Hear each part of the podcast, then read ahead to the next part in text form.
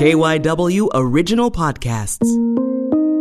This is KYW In Depth. My name is Matt Leon.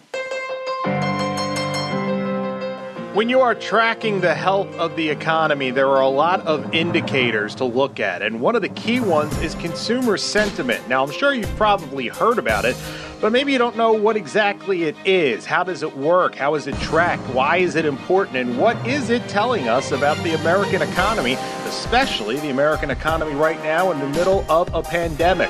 For this discussion, we reached out to Dr. Benjamin Liebman. He is a professor of economics at St. Joseph's University and talked all things consumer sentiment. Give a listen. Let's start at the beginning. What is consumer sentiment? How would you define it? I should start by saying that there are, there are actually two metrics that are publicized heavily uh, regarding consumer sentiment and the first one is Consumer Sentiment Index, and that is produced by the University of Michigan.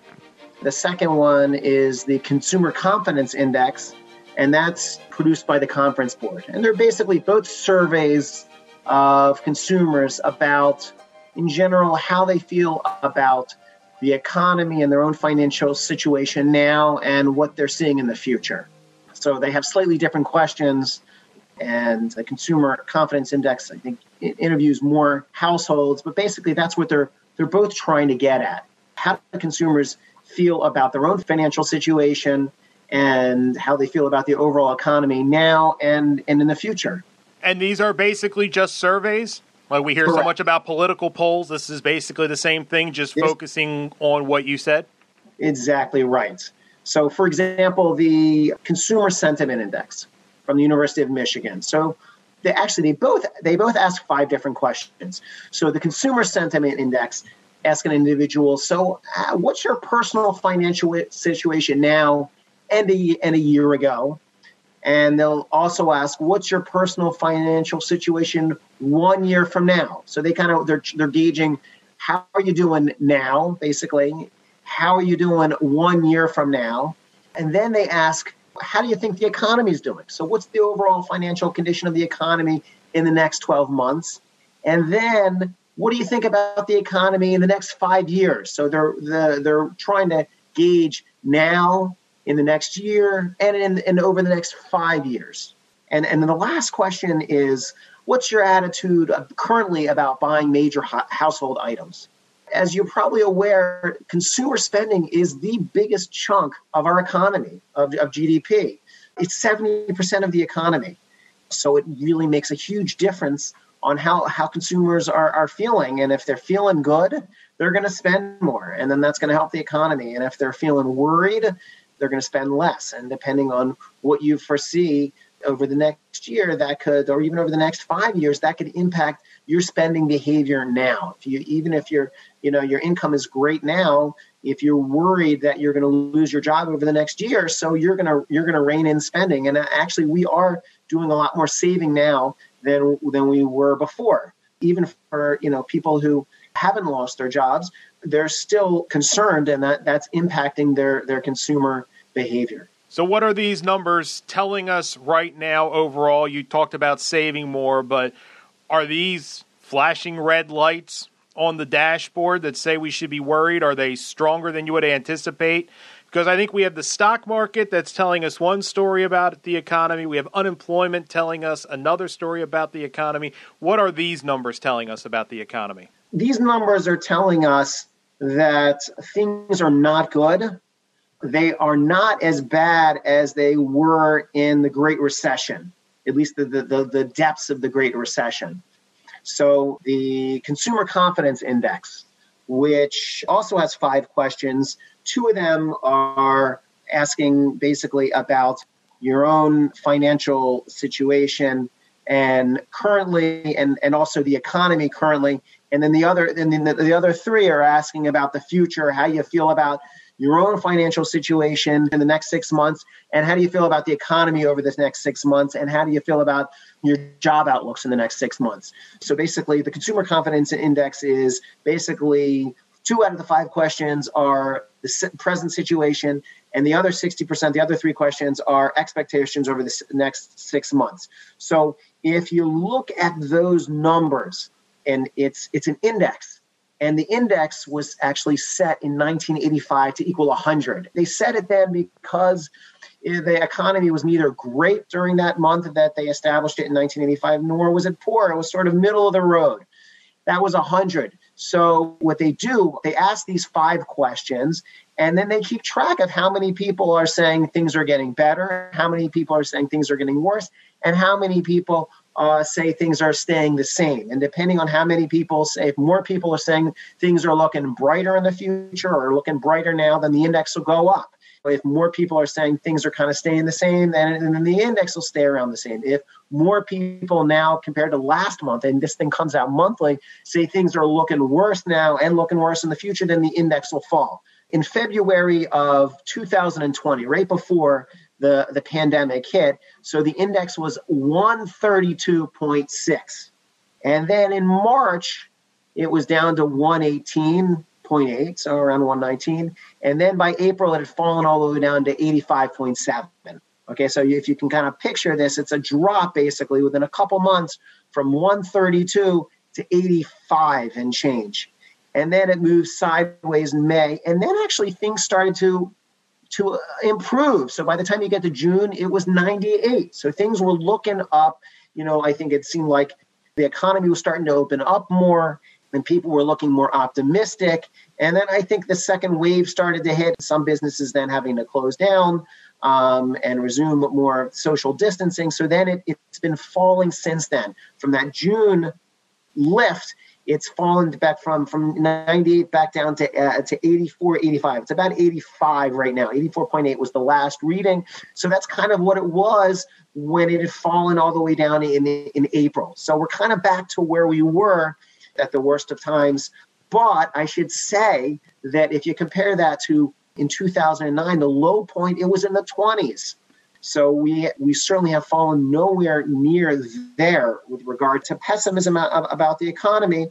Certainly, I think what's also helped things from falling down so much are the things that uh, that Congress has done: the stimulus checks and the $600 weekly employment assistance, the payroll protection program. So these have helped consumers and they've also helped businesses to, I think, remain more optimistic. And now I think, well, oh, besides the fact that there's been the, the second wave here, there's also concern about the fact that the, in, in July that uh, $600 a week program lapsed at the end of the July, and then the Paycheck Protection Program, which is uh, loans to small businesses, that also closed up and then also the the moratorium on evictions from federally backed housing that also expired in late July. So yeah, so you have not only this, the second wave, but then you also have the uh, closing of these assistance programs that you know I think really helped stimulate the economy and keep kept things from getting much worse. And so, as you know, you know we have kind of a gridlock in Congress preventing an extension of some of these programs. So we'll have to see what will happen, you know, if there is some sort of solution in Congress or that things may lift. But there's concern about what's going to happen with school in the fall. And so I think that's again also part of the reason that it dipped back down again from the increase that it experienced in June. I'm genuinely surprised when you give us the context of the 20s, of it being in the 20s and I know. the recession and where we are now. As bad as 2009 was, this feels, and maybe because it's a health crisis, this kind of just feels so all encompassing. But given to your point that the federal government, to its credit, did all those programs, but now we're seeing those fade away, and at least in the short term, it doesn't look like there's anything that's going to plug in. Are you concerned? Is there potential here for this to really fall off a cliff? Maybe not to the 20s, but we could really see a dip because uh, it seems to me, once again, as a novice on the outside looking in, this is a type of thing that can unravel quickly. Yeah, I, and I, th- I think it's really this is really a health question. You know, the potential for you know if there's going to be a vaccine, right, or if there's going to just be you know a surge of new cases.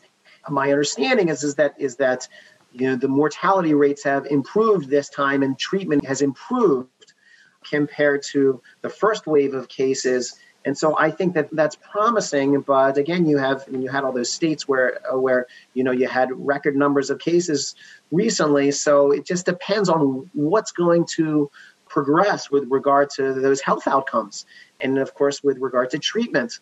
So you know if if the health situation deteriorates, then it could fall off a cliff.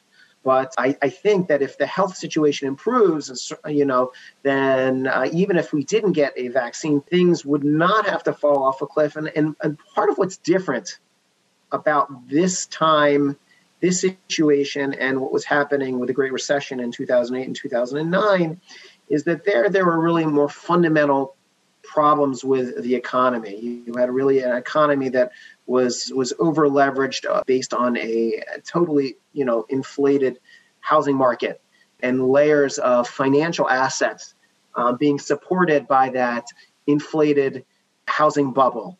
And so once housing prices started to fall, and all of those financial assets that were layered on top of and based on the housing market also started to crumble then you, really you had a, a financial meltdown and you don't have that kind of I think financial imbalance. You don't have a structural imbalance. Before all this happening, the economy was really was really strong, right? Unemployment was really low. Things had had been improving. Wages had been improving, right? One of the the kind of painful things about uh, uh, the economy as we climbed out of the depths of the Great Recession is is that is that real wages, you know, of uh, of you know median income households were not climbing despite the growth of the you know the improvement of the stock market. So before all this you did actually have real wages of the average american families rising. And so so i think good things were happening in the american economy and there wasn't any kind of i think underlying structural imbalance or problem and i think that that's an important difference you know that means that if, if there is good news on the on the health front here, we really could bounce back. Now, on the other hand, I, I should mention that the most recent consumer uh, sentiment index, that's the University of Michigan index, really, uh, at least the people that they, they surveyed were concerned not just about uh, the, the, the present, but about uh, five years out. You know, so again, some of those questions are about what's going to happen to the economy five years out. And I think with the consumer sentiment index, you know, that the majority of consumers don't expect a return to a period of uninterrupted growth over the next five years. So there's certainly, I think, there's still a lot of clouds, even that far out, because, you know, we, we, there's no obvious, clear path to get back to what we had before, which was, you know, an economy with incredibly low unemployment low, and low inflation, in, unless you had something like a vaccine.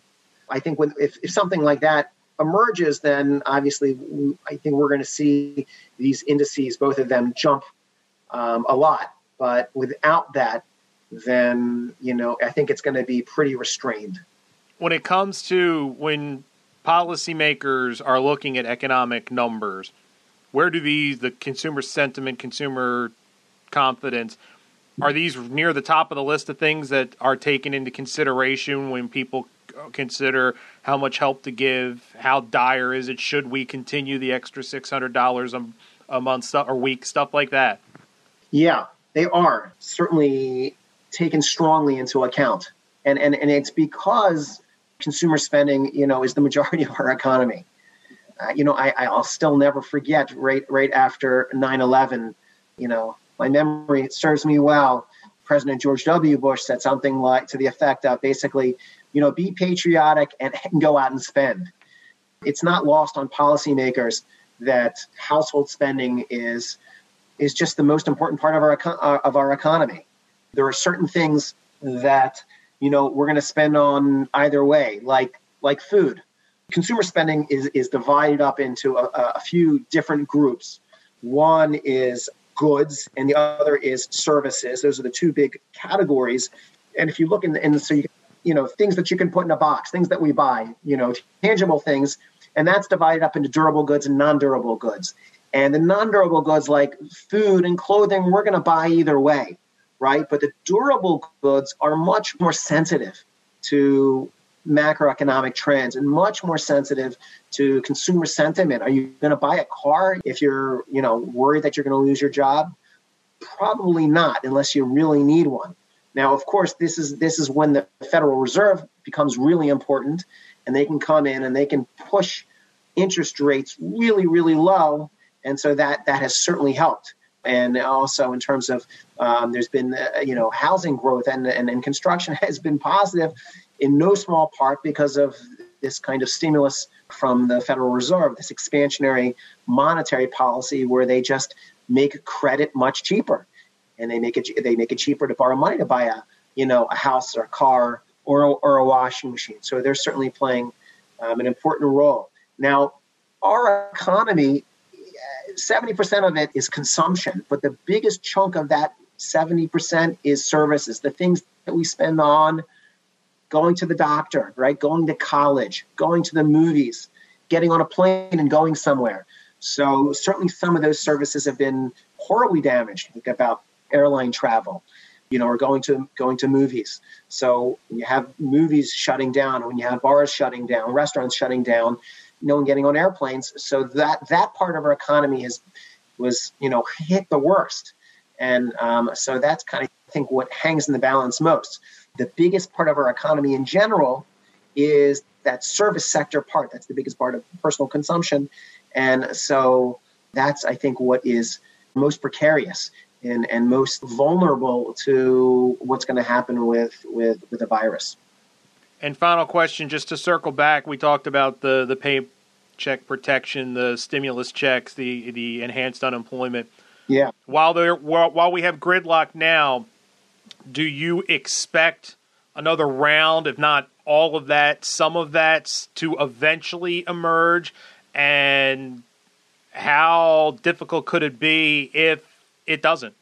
I do expect something is going to emerge because I think both sides want stimulus. That they're just they're arguing about the numbers, and I think that the Democrats have a larger figure than the Republicans, but they both they both want to provide assistance, and and I think it's going to be very hard before the perhaps it's going you know before the election. Um, because uh, I think that you know each side doesn't want to maybe necessarily look like they're going to to give in and, and perhaps give the other side a, a victory. Um, but I think after the election, um, you know, you, you're, you're, you're, if something doesn't get passed before the election, I think something will go through after after the election. So either before or after, I, I do think uh, some kind of second round of, protection. You may not get back to that six hundred dollars a week Perhaps it could be um, $300 a week. You may not get $1,200 checks. You, you may get, you know, $1,000 checks. But I, I think that there's going to be some combination of those, you know, supports that, that will emerge either sooner or later. That's it for this episode of KYW In Depth. You can listen and subscribe to the podcast on the radio.com app or wherever you listen to your favorite shows. I'm Matt Leon, and we'll have another episode out soon.